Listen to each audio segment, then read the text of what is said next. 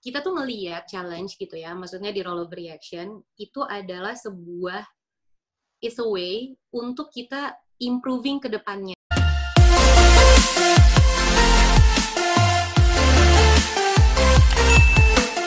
Hai everyone, kembali lagi di Miss Boss How She Did It series bersama aku Ajeng Fatima.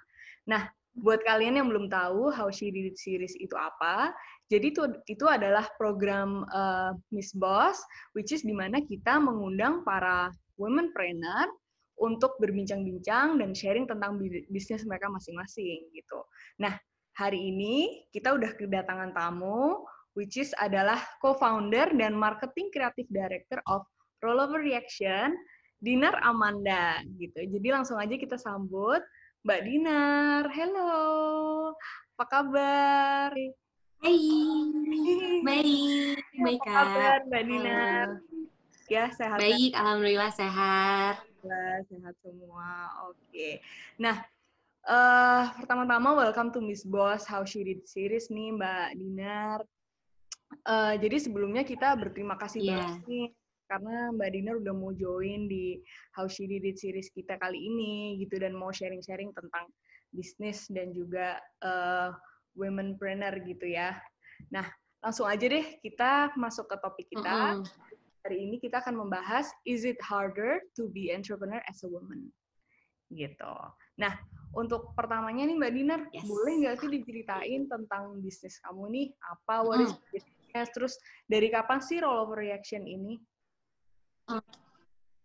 Jadi uh, how I starting up the business uh, dan apa itu role of reaction? Jadi role of reaction itu adalah uh, an independent local beauty brand yang kita tuh establish di tahun 2016.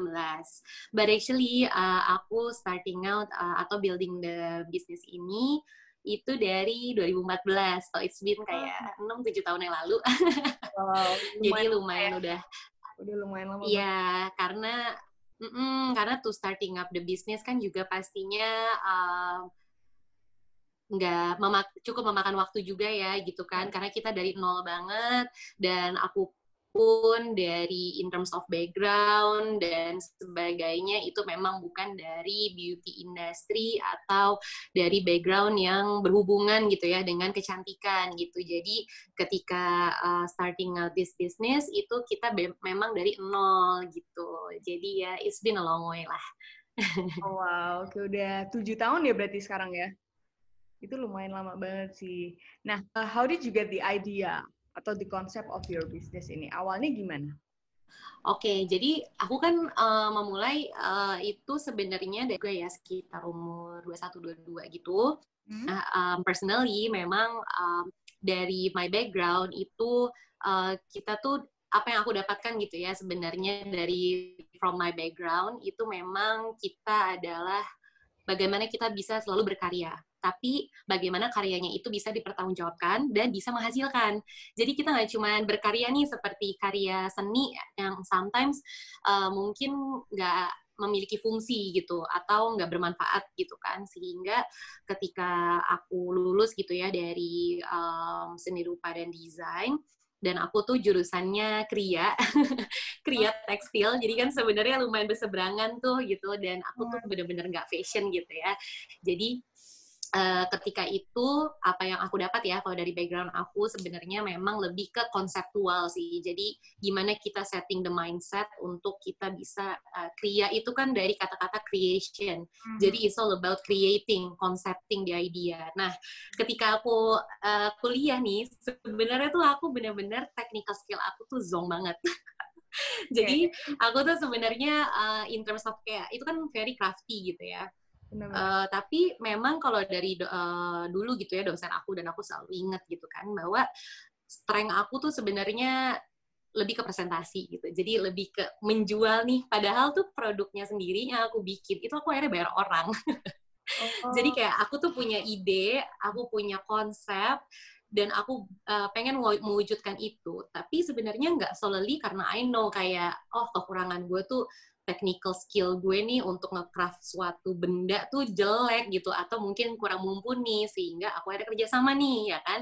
Kerjasama sama orang aku uh, apa team up lah sama yang memang lebih expertise gitu. Nah kemudian ya hasilnya sih biasa-biasa aja gitu tapi yang membuat uh, nilai aku bagus itu karena aku bisa mempresentasikan produk itu kepada dosen-dosen aku dan mereka they buy lah they they are sold with my concept kayak gitu kan. Nah, jadi hmm.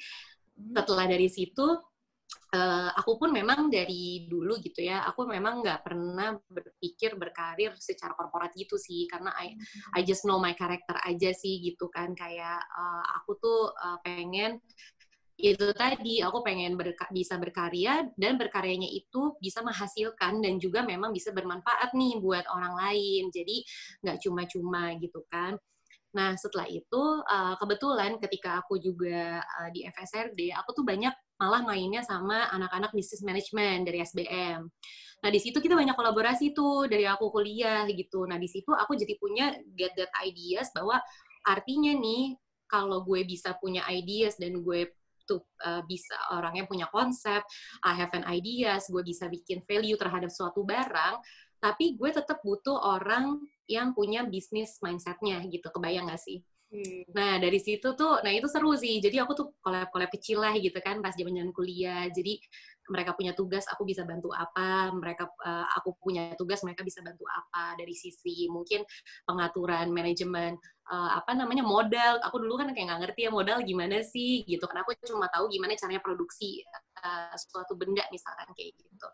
Nah terlepas dari situ akhirnya aku lulus kuliah, terus uh, aku sempatlah briefly uh, kerja di retail uh, company gitu uh, selama beberapa waktu lah ya internship, udah gitu juga sempat di agency gitu kan. Tapi di saat-saat kayak gitu, aku tuh uh, paralel memang uh, aku mengajak teman aku yang memang backgroundnya juga business management dan finance buat kayak bikin usaha kecil-kecilan aja gitu. Aku waktu itu benar-benar kayak uh, eh uh, kita bikin uh, ini yuk gitu kan. Tapi gue kan uh, kurang paham nih how to setting up the business segala macam tapi I have these ideas nih gitu. Akhirnya kayak eh ayo ayo ayo gitu kan. Dan setelah itu nggak lama kemudian um, kayak a few months later teman aku bawa uh, teman uh, kuliahnya juga yang uh, anak bisnis juga yang ternyata punya these ideas of creating a beauty uh, local beauty brand gitu. Nah jadi awalnya dari situ tuh. Jadi waktu itu kayak kuliah wah gitu kan. Mm -mm, masih masih masih fresh graduate gitu kan. Terus uh, kebetulan memang pas juga nih peran-perannya adalah memang dari sisi uh, bisnisnya, dari sisi financingnya, ya kan uh, projecting the apa ya the profitability, the prospect segala macam bisnis model gitu kan. Kayak aku ngelihat wah oke okay, ini prospek nih, tapi uh, kita kurang sih kreatif brainnya gitu istilahnya gitu jadi uh, creative brandnya how to create a brand dengan identitas jadi kan it's not about just the quantity atau quality-nya aja tapi gimana sih supaya bisa kita pasarkan juga nah akhirnya peran aku adalah di situ that's why aku menjadi co-founder dan juga uh, marketing and also waktu itu aku juga masih sangat uh, involved di awal-awal untuk kreatif uh, manajemennya. Oh gitu, oke. Okay. Jadi memang dari awal itu semua teman-teman mm. kuliah, terus Mbak Dinar sendiri memang perannya mm. berarti di uh, marketing side-nya gitu ya, lebih ke kreatif and marketing. Betul, ya. marketing dan kreatif, betul. Nah. Karena um, aku ngelihatnya emang nih kayak beauty industry sendiri itu tuh uh, in terms of bisnisnya kayak ini cukup cutthroat nih istilahnya gitu kan dari segi data, dari segi angka gitu ya kan. Tapi on the other side gimana uh, orang tuh bisa melihat maksudnya in terms of customer perspective ya kan gimana caranya supaya itu atraktif nih? Gimana supaya uh, yang namanya beauty kan nggak kaku gitu ya nggak sih? Jadi memang kita uh, memiliki peran yang saling melengkapi nih di sini gitu. Jadi I think kayak benar-benar oh ini perannya udah pas banget nih istilahnya dari segi manajemen um, financingnya dari operasionalnya. Karena benar-benar aspek dari membuat uh, brand beauty itu sangat-sangat uh, kompleks sih sebenarnya dan variabelnya tuh banyak banget gitu. Jadi uh, ya aku bersyukur banget sih gitu kayak ternyata kayak oh it all comes down together ya gitu. Karena kalau misalkan uh, aku misalkan punya usaha tapi sama-sama anak nyeni gitu istilahnya ya susah ya nggak sih? Karena kan kalau sama-sama nyeni kan suka kebanyakan halu gitu. Terus kayak kita juga nggak ngerti uh -uh, kita juga kayak belum punya sense gitu untuk kayak uh, menghitung nih uh, dari kayak gini capitalnya berapa, investmentnya di mana, segala macam gitu. Jadi ketika uh, kita starting up uh, the business itu perannya tuh udah lumayan pas lah gitu. Iya iya itu tuh makanya ada empat orang ya Mbak Dinar ya. Iya iya. Ya iya benar-benar itu aku sempat uh, baca-baca juga sih research tentang mm. reaction. Nah ini sekarang aku juga pengen tahu nih. Nah dulu uh, Mbak Dinar sempat kerja di kantor kan ya? Sempet kan ya? Empat. Iya kan? Nah, iya, di kan jadi entrepreneur nih. Hmm. Nah, kita pengen tahu actually what hmm. made you want to shift the role gitu. Kenapa kok tadinya dari kantor hmm, kan hmm, juga ah hmm. kayaknya lebih enak berbisnis nih. Nah, itu alasannya apa? Jadi sebenarnya tuh nggak shifting kayak yang tadi aku mention earlier dari awal. Uh, memang aku di seni rupa dan desain ITB, memang kita dari awal tuh drive kita adalah lu uh, usaha sendiri dan memang berkarya gitu. Jadi so my my purpose gitu dari awal memang aku ingin berkarya kayak gitu. Tapi gimana nih karyanya supaya bisa dipertanggungjawabkan seperti itu. Hmm. Nah, pastinya nih di whole other business thing itu tuh akan terjadi kalau lo punya at least pengalaman. Hmm. Nah, uh, pertama aku juga nggak bisa langsung berbisnis dan sebagaimana karena aku nggak punya that background right? Aku nggak punya background itu aku nggak punya belum punya sense uh, sensibilitas untuk uh, making that business gitu kan. Uh, dan kalau dari uh, aku fresh graduate tentunya aku belum punya uang ya kan? So uh, aku juga akhirnya um, iya dong, masa aku realistis aja gitu, masa ucuk-ucuk nggak punya capital tiba-tiba kita bikin bisnis gimana caranya? Jadi, uh, so it's, it's it's really a long way gitu loh, kayak uh, jadi memang intinya dari fresh graduate dan waktu itu juga dari orang tua tetap kamu tuh harus kerja sama orang dulu kayak gitu, kamu harus tahu susahnya uh, kerja kamu uh, dan aku harus jadi team player kayak gitu. Terus aku rasa itu sangat make sense gitu karena yang namanya kita uh, istilah gini kayak menurut aku sih agak nggak masuk akal kalau orang mau tiba-tiba ucuk-ucuk nggak punya background bisnis atau gimana tiba-tiba mau langsung punya bisnis tapi tanpa mengerti organisasi itu seperti apa. Ya, ya, ya. paham gak sih? Jadi iya gitu. Jadi aku tuh waktu itu bahkan kerja tuh benar-benar kayak intern yang kayak gitu yang benar-benar level apa ya istilahnya benar-benar penopang aja gitu. Jadi penopang dan aku tuh benar-benar banyak banget observe kayak banyak banget belajar tentang how the company works gimana sih culture-nya. Terus aku pun jadi punya sense dan respect karena aku kan tahu susahnya gitu aku aku tahu gimana nih misalnya uh, punya atasan terus aku punya kolega terus juga uh, aku tahu gimana uh, how the apa ya how the company evolve kayak gitu-gitu tuh penting Iya, itu tuh benar-benar modal gitu. Jadi dari aku fresh graduate kan kita punya knowledge lah ya dari uh, dari apa yang kita pelajari ketika kuliah. Dan aku nyemplung nih, nyemplung di sebuah organisasi korporat gitu kan sampai akhirnya ketika building uh, this company which is kan ya korporat dong artinya uh, itu aku pun bisa mem-put my position aku tuh sebagai karyawan gitu. Kebayang nggak maksud aku gitu. So I think itu benar-benar uh, knowledge yang um, benar-benar aku dapat gitu. Padahal walaupun pas aku kerja kantoran ada yang aku intern memang istilahnya dibayar sebagai intern aja gitu. Tapi ya yang aku dapat adalah uh, pengalaman dan pembelajaran. Jadi aku bener taking notes gitu kayak hmm. oh company itu gini. iya terus kayak ngobrol sama HR-nya kayak gitu kan. Kayak oh jadi company itu gini nah nah nah nah, nah gitu. Terus jadi meskipun cuma bentar internnya tapi kayak you know almost every yes. gitu iya gitu dan uh, plus aku juga sambil waktu itu istilahnya ya ngumpulin kayak sedikit menyisikan uang lah ya nabung-nabung buat uh, bikin uh, bisnis. Jadi itu tuh paralel semuanya. Jadi semuanya itu aku sama bisnis partner aku semuanya masih kerja memang. Jadi awal-awal tuh kita masih agak-agak kayak karena kan ini very uh, very ideal dan belum pernah uh, belum pernah uh, ada yang bikin gitu kan. Hmm, gitu ya kan? Ada yang awal banget kan. Buat local brand kosmetik betul, gitu. Betul, betul, betul, betul. Kalau kalau uh, kamu ingat kan juga tahun 2014 kan nggak ada uh, lo local brand yang di drive sama milenial gitu. Nah, kita kan posisinya di situ. Jadi Mm-mm, belum gitu. Dan ternyata kan oh my god capitalnya is very gede gitu. Karena kan mass production lah segala macam. Jadi kita masih taking that time paralel. Aku juga masih uh, kerja. Aku juga ada internship. Sama aku juga sedikit side hustling lah. Karena ini bukan suatu bisnis yang tiba-tiba jadi. It takes two years kan actually buat akhirnya kita benar-benar establish. Benar-benar dua tahun dari beber nol dan aku nggak punya income yang gimana gitu kan. Dan akhirnya kan ya kita apa namanya berani banget sih ya. kalau aku bilang. Itu Kenapa? apa ya kayak berani banget bisa akhirnya berani banget. Ya beneran itu berani banget loh. Iya karena aku juga pada titik uh, nyemplung lah ya gitu. Masa aku uh, aku adalah orang yang um, in, ini ya apa ya dari awal tuh selalu punya mindset kayak apa yang lo kerjain nih antara sukses atau gagal atau sukses yang tertunda gitulah istilahnya gitu kan. Dan dan uh, aku di sini kayak udahlah all out aja gitu. Sampai akhirnya tuh aku udah beres. Jadi istilahnya kayak masa probationnya tuh beres. Dan aku literally di sana kayak nggak punya sempet ada masa aku nggak income at all gitu kan. Paling ya uh, gua dapet duit jajan aja dari orang tua gitu kan.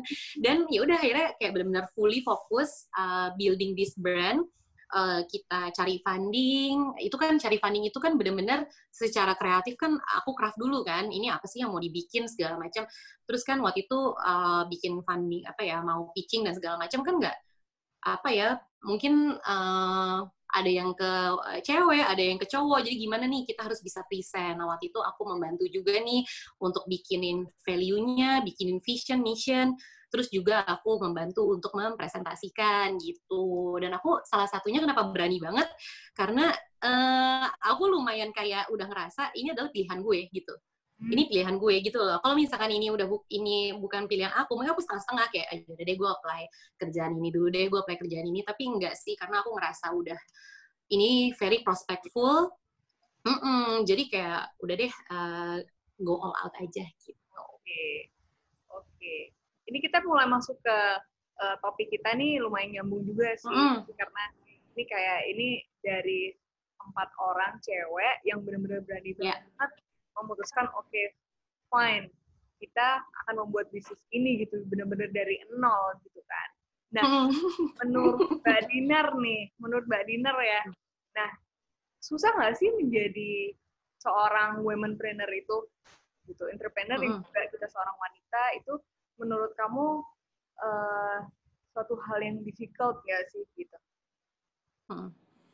Um, kalau misalkan dari aku sendiri sih uh, karena industri aku beauty, jadi memang uh, industri emang untuk uh, wanita ya dominantly emang digerakkan oleh wanita sih sebenarnya nggak ada kesulitan sih uh, dalam artian in terms of gender ya. Tapi kalau misalkan challenge-nya pas awal-awal itu lebih ke generasi sebenarnya gitu. Karena kan kayak kita nih kayak istilahnya masih kan kayak fresh graduate gitu kan, ucuk-ucuk gitu. Waktu itu juga cari vendor, cari funding, terus ini masih muda banget gitu kelihatannya. Jadi banyak yang uh, kayak meragukan gitu terus kayak uh, mereka ngeliatnya kayak kita bisnis. Iya, kayak sampai yang kayak oh ini untuk tugas kuliah gitu-gitu.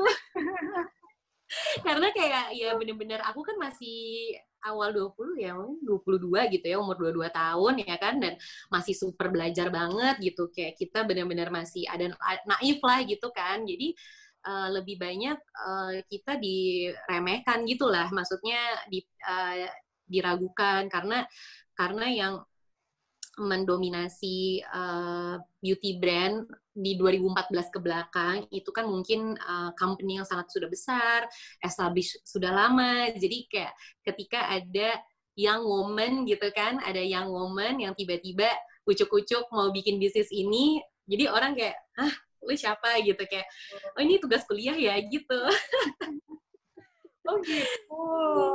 iya, jadi lebih ke generasi sih. Gara-gara nggak ada yang ya istilahnya nggak ada yang dulu uh, cewek uh, umur usia awal 20-an tiba-tiba mau bikin bisnis yang sebenarnya kapitalnya juga cukup besar, komitmennya juga sangat uh, besar juga gitu kan. Terus uh, jadi lebih ke situ sih gitu. Tapi in terms of kayak gendernya sendiri, uh, karena aku juga di industri beauty, kita tuh sebenarnya cukup didominasi sama cewek-cewek sih. Jadi kayak aku nggak ada difficulty ke situ. Lebih ke apa sih namanya generation gap ya? generation iya. gap ya. Karena uh, orang lebih ke kalau mau buat kosmetik harus mungkin brand-brand besar gitu kan. Betul, Dan betul. Juga masih sedikit banget sih pada saat itu gitu.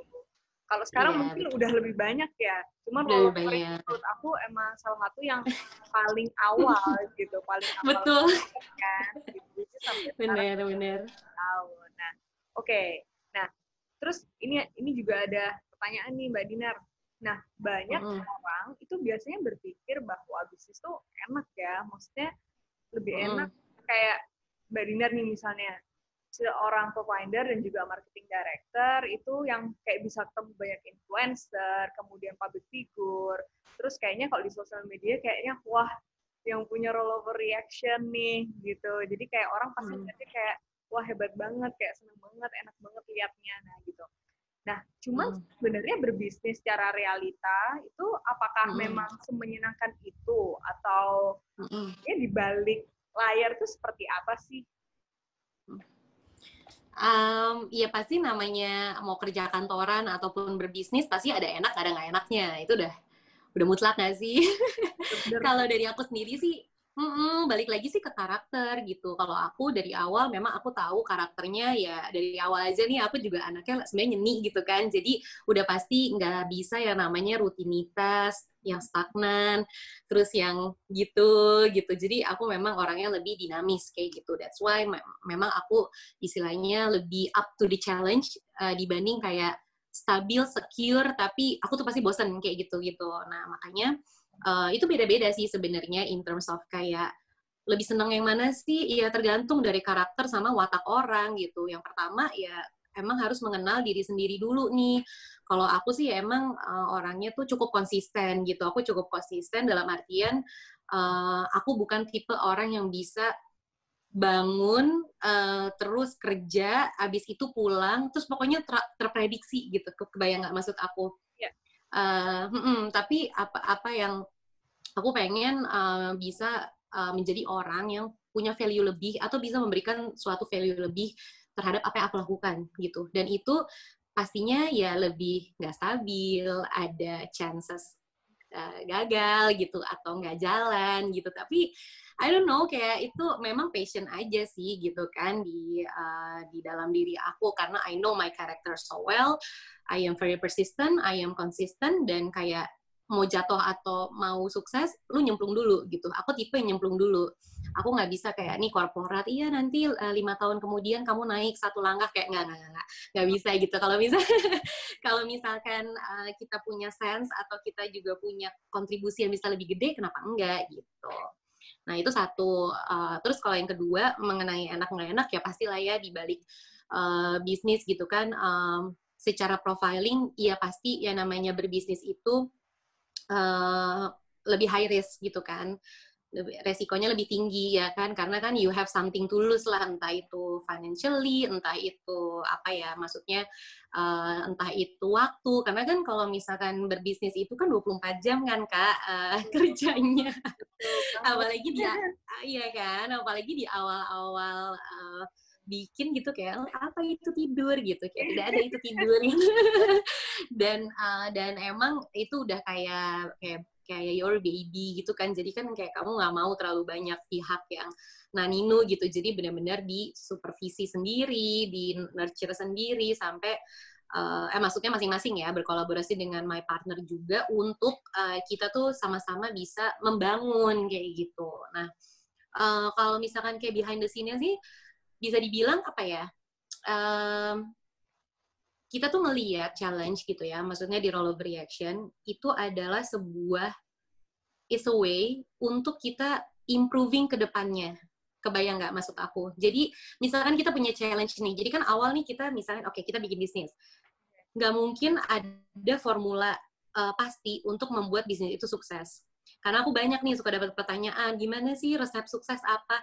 Yang nggak ada resepnya. Yang ada adalah bagaimana kamu bisa lebih fleksibel dan juga bisa lebih cepat tanggap dalam uh, apa namanya dalam menanggapi sebuah tantangan dan bagi kita tantangan itu sebenarnya semakin banyak tantangan nih kak itu semakin banyak cara kita buat mengimprove itu karena kalau kita udah overcome nih kita kan menjadi lebih tahu nih oh sistem kita harusnya di, diubah nih seperti ini. Jadi gimana kita lebih bisa bertindak solutif. Dan itu benar-benar setiap hari. Dan itu setiap hari pasti kita dapat ya kan? Misalkan tiba-tiba uh, awal nih misalkan bikin produk kita udah planning naninu naninu gitu kan tiba-tiba wah ada masalah di sini ya kan? Nah kita nggak ngeliat itu sebagai masalah yang kayak untuk kita berhenti atau enggak kayak wah masalah ini wah bagaimana nih nana nana gitu enggak tapi lebih ke solutif gitu how we can divine the problem dan kita bisa point out nih kayak ini masalahnya segini segini segini solusinya adalah bagaimana baru kita eksekusi ke depannya supaya kita lebih improve gitu. Jadi kalau misalkan di aku sendiri mindset aku adalah semakin ada challenge, challenge itu sebenarnya kayak wake up call kita untuk lebih improving ke depannya gitu. Oke. Okay. Nah, pengen tahu nih challenge-nya apa aja? Boleh disebutin boleh disebutin nggak usah tahu. Mm. Tapi yang kira-kira mungkin di awal-awal tadi sempat ada challenge masalah karena terlalu muda nih Cuman kalau sekarang yeah, yeah. ada nggak challenge-challenge yang kira-kira yang sedang apa ya, yang mau di overcome gitu? Mm um, kalau challenge-nya apa ya? Sebenarnya uh, kalau misalkan dari aspek um, bisnis nih gitu ya, misalkan waktu itu um, ini yang cerita paling kocak aja kali ya gitu ya. Kayak um, waktu itu aku aku kan nih sebagai marketing nih. Jadi waktu itu tuh kita tuh lagi in high demand banget. Jadi benar-benar kita kan kaget juga ya. Masa alhamdulillah kita nggak tahu kalau misalkan ternyata produk kita tuh selling uh, cepet banget dengan kuantiti yang kita punya gitu kan. Kita jadi misalnya produksi itu sekian ribu, tapi ternyata di mana pun sekian ribu gitu. Jadi kan nggak imbang tuh. Wah waktu itu kan kita kacau balau tuh jadinya kan kayak gimana nih supaya restoknya cepat dan sebagainya gitu. Nah, terus aku sebagai marketing aku membuat uh, suatu uh, program gitu kan. Eh gimana nih kalau kita bikin restock jam 12 malam. Jadi biar uh, hype aja gitu kan. Karena kan sistem kita kan juga clearnya kan pas nih jam 12 malam dari uh, dari sisi operasional. Ternyata Kak, aku padahal aku mikir kayak oh ya udah pokoknya jam 12 malam kita restock, ya nanti kayak jam 8 pagi kalian udah bisa belanja. Kan aku pikir seperti itu gitu karena kan aku juga masih naif. Ternyata Kak, itu orang bener-bener uh, ternyata mereka sampai nggak tidur gitu, saking nggak mau ketinggalan barangnya itu satu ya kan jadi kayak uh, mereka pada bangun gitu stay up late bener-bener banyak banget transaksi yang masuk jam 12 malam jam 1 sampai jam 5 subuh itu masih banyak banget yang transaksi ya kan? Itu satu terus dapat komplain nih oh iya nih aku sampai uh, apa namanya nggak tidur buat dapetin produk ini gitu-gitu. Dan aku tuh sama sekali nggak kebayang kalau orang tuh sampai bangun uh, apa namanya masih sampai bangun gitu tengah malam untuk dapetin produk ini gitu. Yang kedua, yang parah apa? Ternyata di jam 12 malam itu bank lagi clearing. Oh my god. Jadi oh, ngerti gak sih? Bank kan ada yang lagi clearing kan? Hmm. Dan ketika bank clearing itu, kalau lagi ada uang masuk, uangnya tuh kayak di tengah-tengah gitu, Kak. Yeah. Antara bisa bounce back, hmm. antara bisa bounce back reject gitu, atau nggak masuk dan itu data dan waktu itu server kita tuh masih belum advance kan. Jadi kita tuh nggak bisa milah yang mana yang transaksinya berhasil yang mana yang belum. Oh my god itu aku oh. aku nggak tidur. Dan itu nggak cuman uh, orang-orang cranky karena mereka jatuhnya uh, harus belanja tengah malam gitu kan.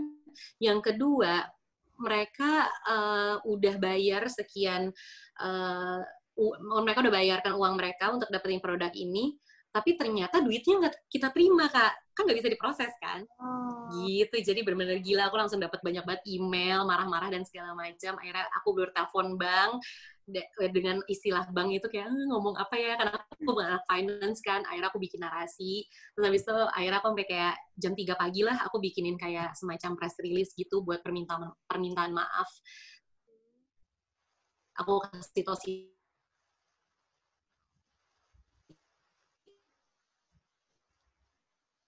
situasinya secara teknikal gitu.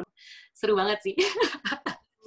itu ya benar-benar apa ya benar-benar harus all out aja gitu waktu pada saat itu karena uh, dari segi server kita dari segi uh, gimana cara kita komunikasi segi kita bikin program itu tuh masih masih apa ya masih eksperimen banget gitu tapi dari situ jadi banyak belajar sih ya dari situ kan jadi tahu sekarang oke okay, berarti udah tahu harus apa for the next time kan betul kalau mungkin nggak ada betul, pengalaman betul. ini maybe kita nggak tahu gitu kan mm.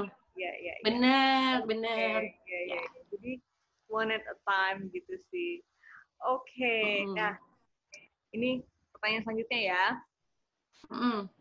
how did you get where you are today terus siapa sih yang uh, help you along the way gitu ada support system maybe atau siapa mungkin ada dari pihak family atau orang tua atau dari teman-teman uh, role reaction gitu. Hmm.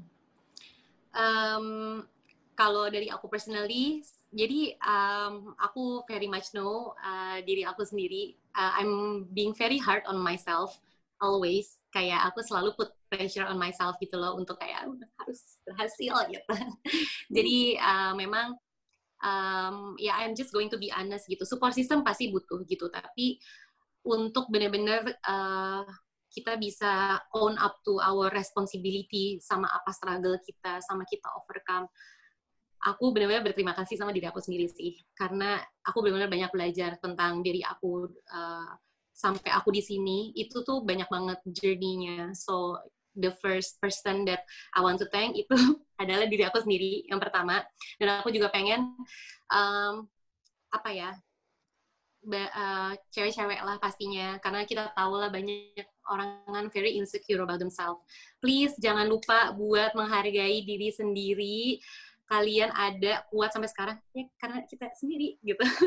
Karena kita juga berkembang gitu. Karena we are evolving so we have to really love and respect ourselves. Dan ini adalah hal yang benar-benar aku juga baru rasakan gitu sih kak actually gitu ya baru beberapa tahun ini gitu loh. Aku baru kayak um, karena kadang-kadang suka nanya muse kamu siapa sih? Siapa yang paling bikin kamu inspirasi? Kayak aku nggak pernah terlalu punya jawaban untuk itu karena aku yakin semua orang itu individual itu berbeda. Kita punya journey yang berbeda-beda. Uh, aku cuma bisa mengambil intisari lah dari success story orang. Tapi at the end of the day yang benar-benar bertanggung jawab dan emang selalu ada itu diri aku sendiri gitu. So pertama itu. Dan yang kedua uh, bener banget pastinya uh, family itu juga comes first. Kayak ya contohnya kayak mama aku gitu kan dia juga ya emang uh, apa namanya membebaskan aku lah isti istilahnya. Kayak uh, ya udah lo mau punya usaha kayak gini di support kayak gitu. Kalau misalkan gagal ya udah gitu. Kalau misalnya sukses ya bagus kayak gitu. Jadi aku juga pede gitu kan. Padahal kan ya ampun aku nekat banget dulu gitu. Nggak punya income nggak punya apa mau ala ala bikin usaha gitu kan.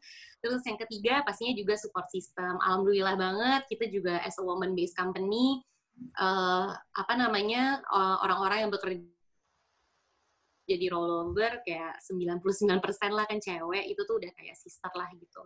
Kita benar-benar bukan yang kayak kolega gimana juga tapi benar-benar ya berkembang bareng gitu dari yang awalnya uh, per pertama apa ya gimana ya aku juga uh, senang banget bisa mencipta jadi bisa menciptakan lapangan kerja gitu buat orang. Terus yang kedua uh, lucunya ada yang awalnya nih apply uh, jadi tim rollover masih baru lulus kuliah sampai akhirnya pun akhirnya mereka nikah terus sempat hamil gitu. Jadi kayak oh my god lo berkembang banget ya dari awal di rollover sampai sekarang anak udah dua gitu. Jadi seru deh maksudnya itu itu that, that's what keeps me going gitu loh karena yang berkembang bukan cuma aku tapi yeah. alhamdulillah ya insya Allah ini bisa jadi platform uh, buat teman-teman lainnya yang ada di rollover itu buat berkembang Oke, oke banget sih dengar ceritanya kayak very inspiring sih Mbak Dinar. Nah, oke. Okay. Nah, aku tuh sempat research sih about kayak struggles of being woman trainer ya Mbak Dinar. Nah, mm. terus yang paling menarik buat aku tuh ada salah satu struggle itu bahwa banyak sekali para wanita itu actually they're very afraid of uh, even launching the business gitu. Kayak mm. banyak sekali cewek-cewek itu pada takut kayak takut gagal ya kan takut mungkin gak nggak ada support gitu terus padahal mereka punya ide-ide yang sebenarnya lumayan bagus-bagus banget gitu nah, mm. nah menurut kamu ini seperti apa dan kamu pernah nggak sih punya experience semacam seperti ini kayak feeling kayak feeling afraid of failure gitu mm. Hmm, sampai detik ini juga terjadi sih. Gitu. Jadi iyalah gitu, maksudnya uh, realistis aja gitu kan, apa pun yang kita lakukan, uh, balik lagi kayak aku mention gitu kan, yang namanya kita punya mau bikin brand sendiri, mau punya usaha itu satu emang harus ada sih nekatnya karena kan ya kemungkinan cuma dua ya antara kita sukses atau enggak gagal. Tapi menurut aku gagal tuh adalah sukses tertunda sih bisa jadi suksesnya nggak hari ini cuman mungkin tahun depan baru oke okay, bisa jadi gitu kan. Dan it all comes with uh, risk gitu kan. It all comes with uh, consequences juga maksudnya ada pengorbanan-pengorbanannya sendiri kayak contohnya pas aku di awal building ini belum uh, maksudnya dengan empat partner aku kan kita berempat tuh udah kayak gurita ya maksudnya nger ngerjain ini ngerjain itu tuh udah nggak ada habisnya gitu kan. Ya kita semuanya harus bisa intinya semua harus bisa. Dan kita juga harus independen kita harus mandiri sebagai cewek itu harus bisa semuanya gitu. Even kayak kita doing pop up gitu kan keluar uh, kelu uh, waktu itu kan kita masih online terus kita bikin pop up kan yang ngangkat-ngangkat logistiknya tuh cewek-cewek gitu kita kita aja gitu kayak. Jadi itu tuh uh, bikin apa ya stigma-stigma kayak cewek tuh lemah kayak harus duduk-duduk aja nggak usah capek nggak nggak ada gitu nggak ada di rollover kita semua begini ya capek-capek gitu kan tapi nanti suksesnya kita own up sendiri gitu kan. Jadi uh, apa namanya itu tuh salah satu yang uh, self doubt gitu ya atau ketakutan-ketakutan itu tuh yang lama-lama tuh nggak nggak kita nggak fokus lagi di situ kebayang nggak kak maksud aku? Okay. gitu. Itu tuh selalu ada gitu kan kayak uh, takut kayak grogi atau ini bakalan kejual nggak ya? Atau enggak kayak macam-macam lah ya self doubt lah kayak gitu. Self doubt tuh pasti selalu ada tapi kalau misalnya dari aku sendiri yang bikin kayak kita keep going itu gimana kita bisa fokusin uh, energi atau pikiran kita ke hal yang lebih apa ya lebih bukan lebih positif ya tapi bisa lebih kalau buat aku bisa lebih rasional gitu. Okay. karena kalau ngomongin bisnis itu all about kayak rasional aja gitu kayak measurementnya ada probability-nya ada dan kita di rollover tuh selalu bikin banyak skenario gitu. Jadi kalau gini skenario nya gini gini gini gitu. Jadi kita nggak pakai yang keraguan atau gimana gitu loh. Tapi kita bisa mengukur diri kita sendiri gitu. Jadi kebanyakan fokusnya ke hal yang memang the things that we can control gitu. Things that we cannot control kita nggak usah fokusin ke situ. Gitu sih. Nah dari cerita Mbak Dinar ya ini kan di role reflection kayak hampir semuanya cewek-cewek. Nah do you think we have mm. to help other women about mm -hmm. yeah do you think we have do you think we have a duty to help other women? What do you think? Kayak Iyalah, absolutely. Iya kan? Harus banget gitu. Kita harus saling mendukung banget. Apalagi cewek itu kan evolvingnya tuh lumayan ekstrim ya dibandingin laki gitu ya. Karena kan we are having like a hormonal monthly gitu kan kayak PMS. itu kayak ini kenapa marah-marah sendiri. Cuman kan karena kita sama-sama cewek jadi kita tuh boleh punya day off. Kalau misalkan lagi uh, lagi dapet gitu ya lagi period perutnya lagi kram banget pulang pulang aja gitu. Kayak even aku gitu atau misalkan uh, dari tim aku emang lagi datang bulan gitu ya udah kamu nggak usah. Wah istirahat aja udah gitu daripada masuk perutnya sakit. Karena kita tahu kan sakitnya kayak apa itu per bulannya gimana moodnya kayak gimana terus yang ada jadinya senggol bacok ya udah deh nggak usah gitu loh ini aja kita lewat chat-chatan aja bisa kok gitu. Terus kedua uh, having kayak uh, Uh, menikah atau pas lagi hamil segala macam itu kan kayak we've been through that together gitu loh. Jadi kita tuh benar-benar saling memahamin gitu. Terus kayak oh misal harus menyusui atau apa jadi kita bikin ada ruangan sendiri buat itu kalau misalkan uh, sebelum meeting gitu kan. Kadang-kadang ada anaknya juga boleh kok dibawa main-main semua gitu kayak ada oh, apa namanya tempat buat baby-baby gitu. Iya.